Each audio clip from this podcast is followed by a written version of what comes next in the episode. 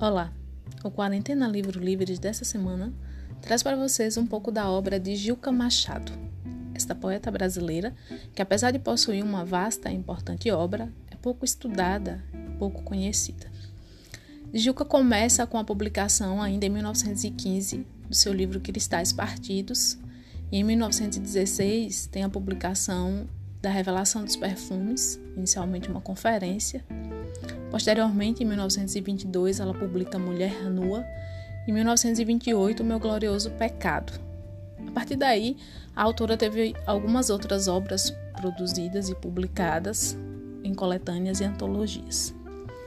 O que é que há de, mais interessante que merece destaque na obra da Gilca Machado?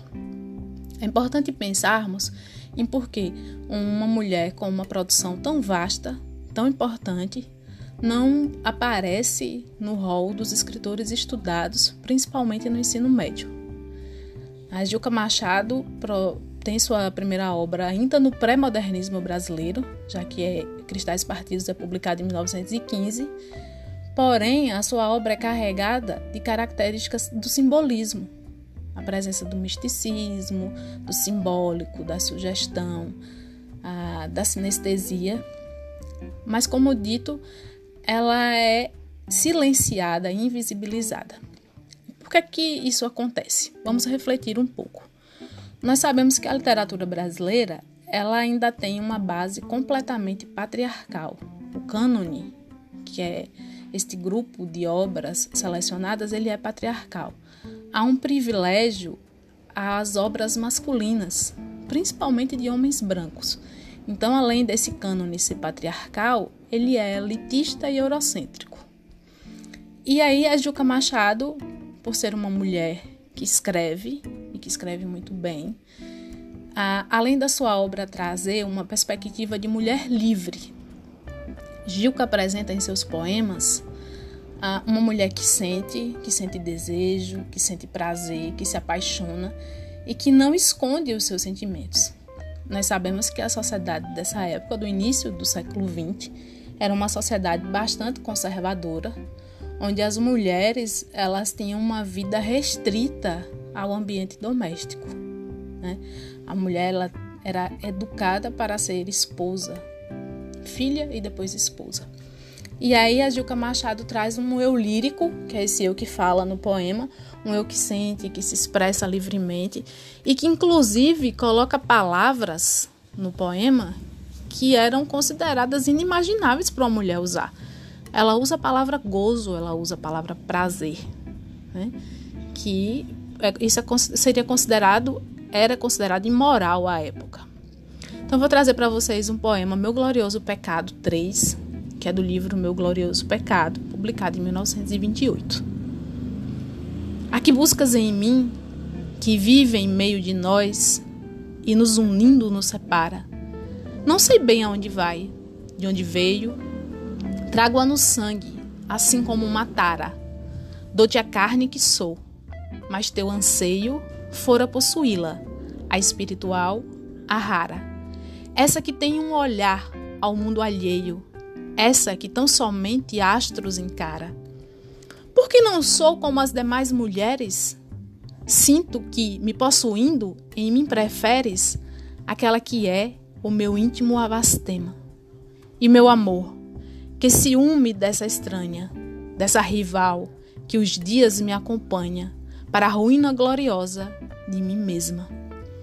Percebam que ela fala do pecado, mas como algo glorioso. É, ironicamente, esse pecado que a autora traz é um pecado de ser diferente das outras mulheres. Percebam que ela também fala em tara, como eu disse, ela traz palavras que naquela época não se concebia, não se imaginava que uma mulher dissesse. E ela, ela consegue separar o espírito o amor do carnal. Quando ela oferece aqui na segunda estrofe, ela diz: Dou-te a carne que sou. E ela também se questiona na terceira estrofe, porque ela diz: Por que, é que eu não sou como as outras mulheres? E ela diz que percebe que enquanto o ser amado está com ela, ele imagina outras mulheres. Então ela tem consciência de que ela é diferente dessas outras mulheres que estavam lá servis, obedientes, recatadas. Importante destacar que, embora a obra de Juca Machado traga essa mulher independente, livre, consciente do seu próprio corpo, dos seus desejos, dos seus prazeres, isso não significa dizer que a Gilca Machado era uma pessoa obscena, pervertida. Muito embora ela tenha sofrido sérias críticas por conta da sua produção. Ela sofreu ofensas diretas, inclusive à sua própria honra. É, em seu livro Obras Completas, que foi publicado em 1978, ela fala um pouco de como foi enfrentar esses preconceitos, esses julgamentos que na maioria das vezes vinham por parte dessa crítica literária masculina, machista, preconceituosa. E ela diz na página 10: Estreiei nas letras, vencendo um concurso literário num jornal, A Imprensa, dirigido por José do Patrocínio Filho. Logo depois, um crítico famoso escrevia que aqueles poemas deveriam ter sido elaborados por uma matrona imoral.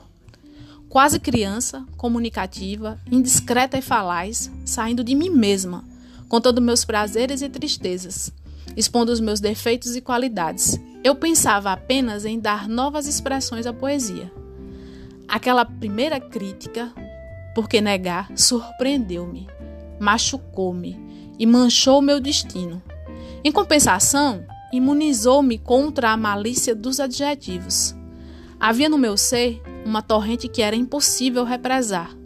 Os versos fluíam, as estrofes cascateavam e continuei, ritmando minha verdade, então com mais veemência. Então percebam que ela tem seu primeiro poema publicado quando ainda tinha 13 anos. E os leitores, os críticos, julgaram como se ela fosse uma pessoa imoral, prostituída, quando na verdade ela ainda era uma criança.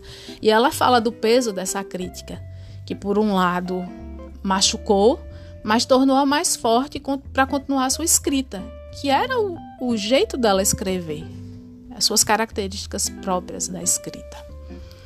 Ah, então, o que é que nós podemos destacar resumindo sobre a obra da Juca Machado.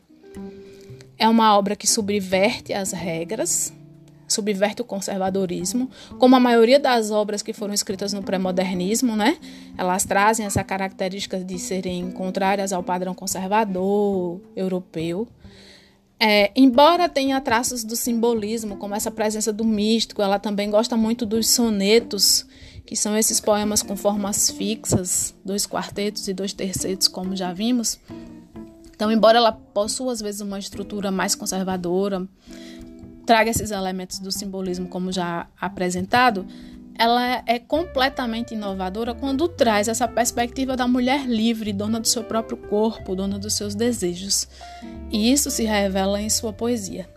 A, a vida da Juca Machado é de uma mulher que já nasceu no, no meio das artes. A sua família, a sua família era de artistas, a mãe era atriz, o pai musicista. Então, ela não teve esse contato com a literatura por ser de elite, como, como era muito comum na época, mas por viver num meio já de artistas. E aí, a, até o seu fim da vida, ela continua envolvida, muito embora já no final da vida, ela tenha demonstrado em algumas entrevistas que tinha perdido o interesse pela literatura, não pela produção, não pela escrita, mas pela divulgação por conta dessas críticas do mercado editorial.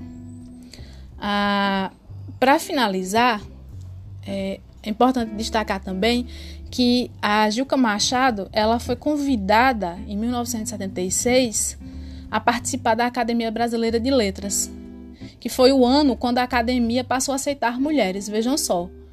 Até 1976, a Academia Brasileira de Letras não aceitava a participação de mulheres, só de homens.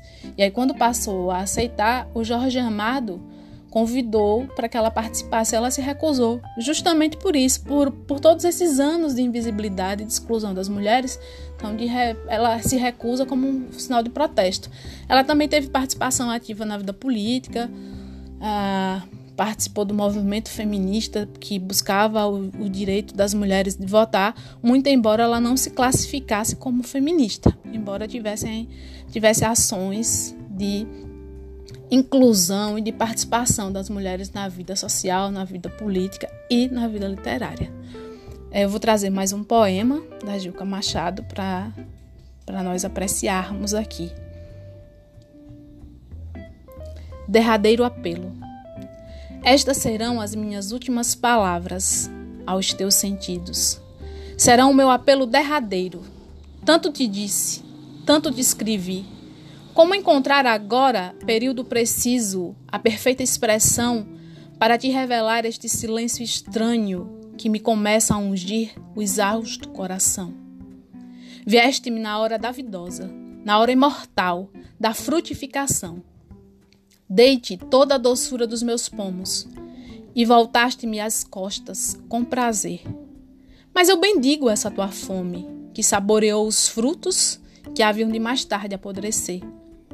Foste a montanha azul que me atraiu os passos, em cujas arestas agressivas rasguei meus sonhos, despenhando-me.